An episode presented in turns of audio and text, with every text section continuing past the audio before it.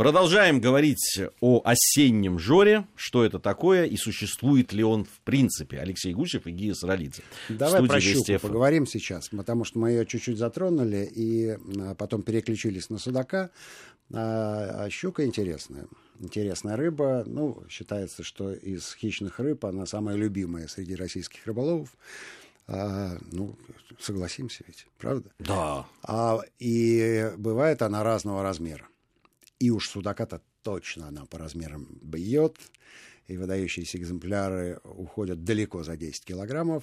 И вот э, если мы говорим про осень, про глубокую осень, про холодную осень, то шансы поймать гигантшу, зубастую гигантшу, безусловно, возрастают. С чем связано? Ах, ах, с чем связано? Да. Но я так скажу, с температурой воды это связано косвенно, связано с тем, что количество водной растительности сокращается сильно, а кое-где до нуля. И это дает возможность использовать более широкий диапазон приманок с тем, чтобы уязвить зубастую разбойницу. Вот и все. Обмануть, то есть. Обмануть, конечно. Обхитрить. По, давайте возьмем, спровоцировать давайте возьмем какой-то такой вот э, яркий образный пример. Не метафорический, а из, э, собственной практики. Возьмем э, серьезную тяжелую колебалку. Это такая блесна. Это такая блесна, колеблющая блесна большого размера, допустим, грамм 12 она весит. Да, значит, с любым спиннингом практически можно забросить ее на расстояние метров 70 и обловить... А изря... то и 100. А то и 100, да, и обловить изрядную э, часть водоема. Летом это все бессмысленно.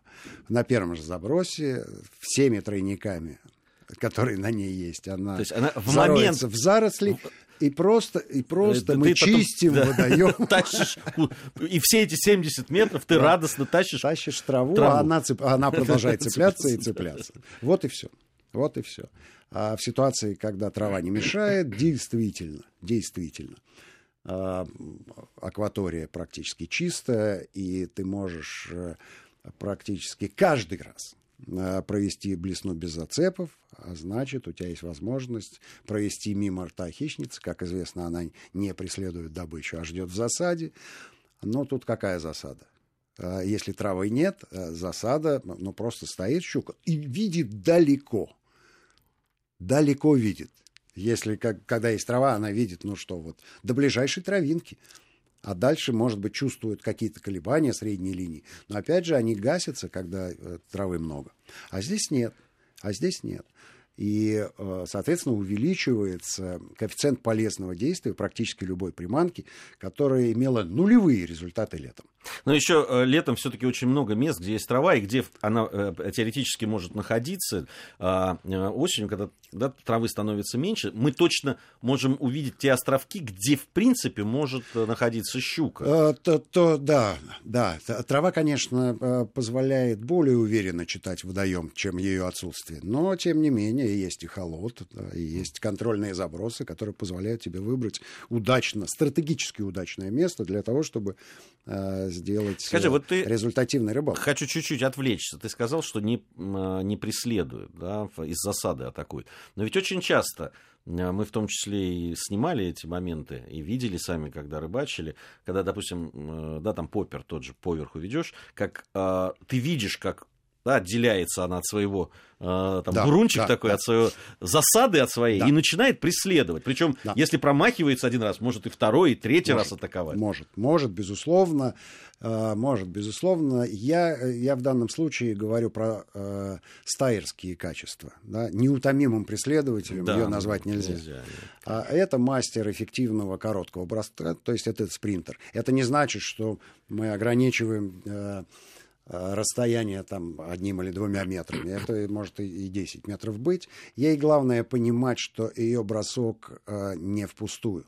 Ну, зачем ей двигаться? Все-таки э, она такая серьезная царица водоема и не ведет себя как игривый котенок. Нет, нет, это такая серьезная рыбина, которая стоит, точно взвешивает свои возможности и бросается только будучи уверенной в успехе. Любопытное наблюдение вот еще в чем заключается. А, как правило, э, вот об эту пору холодной осени щука собирается в некие скопления, то есть в некие группы.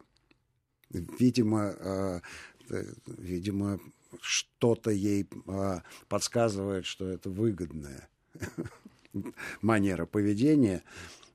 При при случае спрошу у их теологов, которые занимаются этим вопросом, с чем это связано.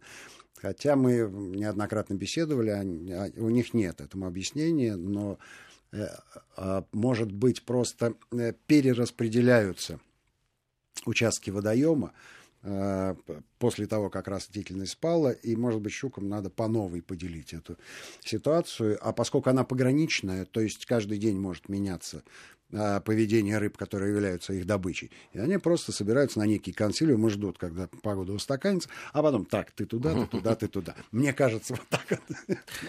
Ну, по-моему, это не, тебе не кажется, тебе хочется так, чтобы они обладали а столь а Ты понимаешь, спросить-то не для того, чтобы кто-то, кто-то подтвердил или опроверг. Ну, по, по крайней мере, мы много раз э, снимали под водой подобные подобные сценки, когда на небольшом, э, незначительном участке акватории скопление щук... Ну, я помню, было, там на кадрах 7-8 Да, да, да, было изрядно. То есть они в один кадр попадают. Абсолютно верно, да, абсолютно верно. Они стоят рядом и, конечно, по- по-разному реагируют на то, что происходит вокруг.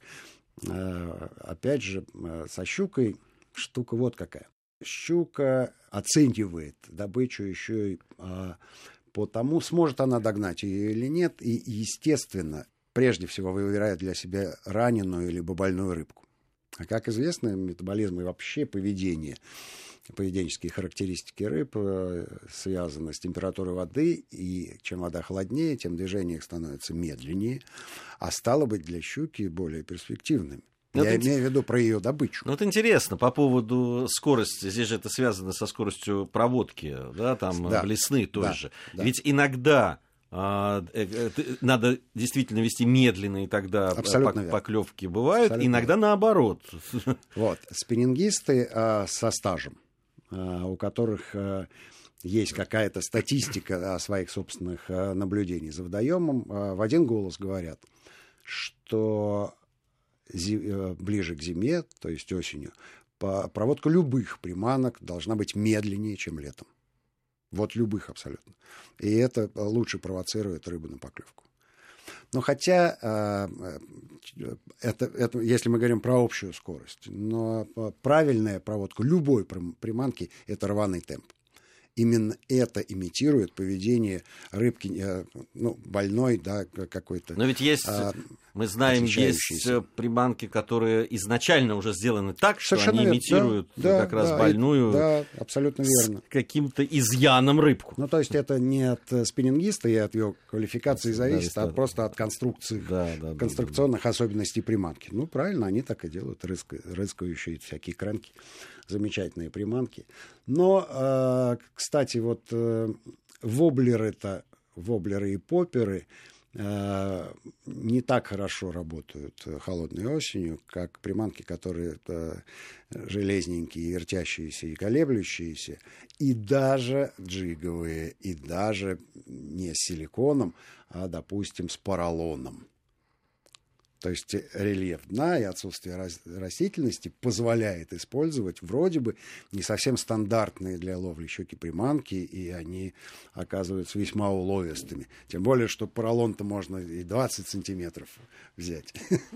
Да, я помню, вот как раз в районе Бармино очень часто Совершенно на, верно. Э, в, на, наши приятели Э, рыбачили, и, и там очень хорошо. Ну, джиговая ловля, джиговая щуки, ловля, да, щуки именно на поролоновую да, рыбку да. давала потрясающие да. результаты. Там действительно такие за 8 килограммов э, щуки попадались, жабы, как они Да, да, да, ну жабы, да. Ну, Бармино известный жабовник. Жабовник. Размером на несколько километров на несколько километров. Ну, кстати, любят туда люди ездить, и статистика большая по э, Бармино, да, щучье место, и ну, опять же, да, если подтверждать тему э, осеннего щучьего жора, то можно сказать, что да, активность. Активность щуки там э, велика, опять же, не каждый день, но, скажем так, количество осуществленных поклевок осенью выше. В том числе и потому, что не зацепляется за водную растительность, в том числе и потому, что диапазон используемых приманок в арсенале рыболова существенно увеличивается, а стало быть и горизонты облова увеличиваются, и, и тактики, тактические приемы, опять же, в Потом, существенно знаете, большем там же есть да, еще вариантность больше. Просто очень многие ну, из моих знакомых в, в, в те же места ездят именно осенью, поэтому им даже сравнить-то особо не с чем, понимаешь? А, да, Если ты из года в год аргумент. ездишь осенью, Абсолютно считаешь, согласен, что ну как, да. жор, время, значит, как только осень, вот, быстрее бы осень, поедем. Да да, ловить щуку. Правильно, потому что э, весной они ездят на плотву и уклейку, летом они ездят на жереха, а осенью ездят на щуку и считают, что это жор.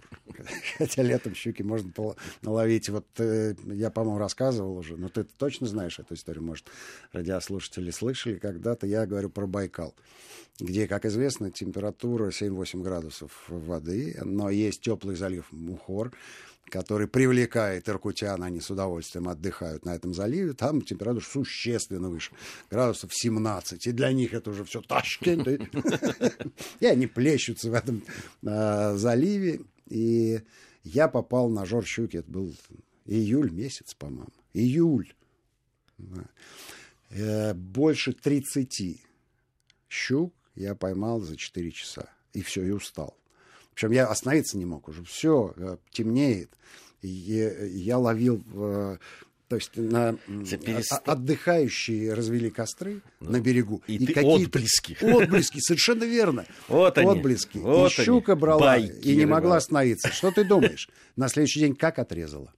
Вот. Как отрезала? Это рыбалка. Да. Это рыбалка. Но а это диалоги о рыбалке. Алексей Гусев и Гия Саралидзе были в студии. Совсем скоро, я надеюсь, встретимся и расскажем вам о соревнованиях, о китайцах, которые вот-вот уже приехали. И о знаменитом осеннем жоре. Всем ни хвоста, ни чешуи.